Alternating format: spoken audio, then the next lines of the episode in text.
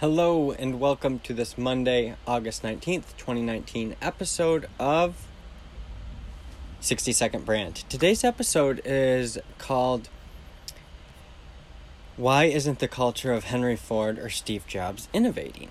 And I think the reason for this is that things are moving so fast that it's hard to see innovation. And it's also hard to compare innovation because we've got companies like Apple with that's spending 17 trillion dollars I believe in one I mean 17 billion dollars in one year just buying back stock and has got like over 100 billion dollars in cash when accounting for its debt. And then at the same time it's taking Ford like four years to invest 10 billion in electrification of vehicles and stuff. So Apple has like a huge competitive advantage where they can literally buy up competitors. And uh, that Ford doesn't have. They can buy up these innovations and make these young people billionaires that Ford can't do. And the reason that the culture of Steve Jobs isn't innovating is because Steve Jobs didn't acquire like that. He never had the cash to do, to do that. Except in the case of Pixar, which is the best example of an acquisition ever, like in the history of acquisitions. And both in terms of Steve Jobs' opportunity, but then Disney's opportunity. I overspoke, I was distracted, but I just want you to understand the full reality of what's going on. Tim Cook has got his hands tied, and Ford just doesn't have the cash.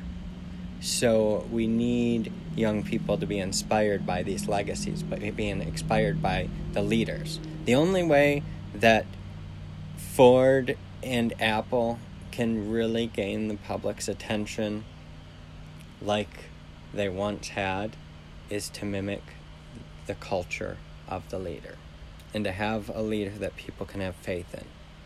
I think people have faith in Tim Cook, but I don't I don't know about Ford's leadership. I don't know his name. I knew it, but he's not a um, real memorable guy. I'm going to start learning more about him. But the point is, is that we need real leadership. We need leadership that is going to move the needle forward and is going to gain the public's attention and say, look, this is what we need to do. That's going to sacrifice their own personal privacy for the sake of the company. That's bottom line. And that's what I've had to understand I have to give up. Fame and fortune isn't exactly what I want. I w- uh, ideally I would like just enough fortune, but that's only going to last me so long because then I'm going to get bored. And that's why I've designed this life for myself. This next 30 years is pretty well set out for me for me. And that's what these other companies should be doing. That's why Tesla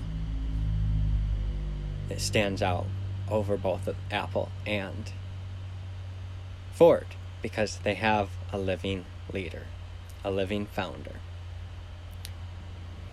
at least a living person that mo- I mean Elon wasn't an original founder, but he was enough of a founder. He created Tesla. He was the founder. He created Tesla uh, into what it is. I don't think anyone else could do it. And that's what I'm hoping to do here. I don't I don't think anyone else can do exactly what I'm doing. I think other people are going to be alongside me like Bill Gates was alongside Steve Jobs it's weird for me to compare myself in that light, but I feel like this is something I have to do. And if I don't, I hope that I help inspire the person that does. If I'm just crazy and only make these podcasts, hopefully I inspire other people. But I believe that these podcasts are part of something bigger. That's the purpose of them to inspire and to attract the people that are going to help build this thing inspirelansing.com, happyherostudio.com. Thank you. Have a great day.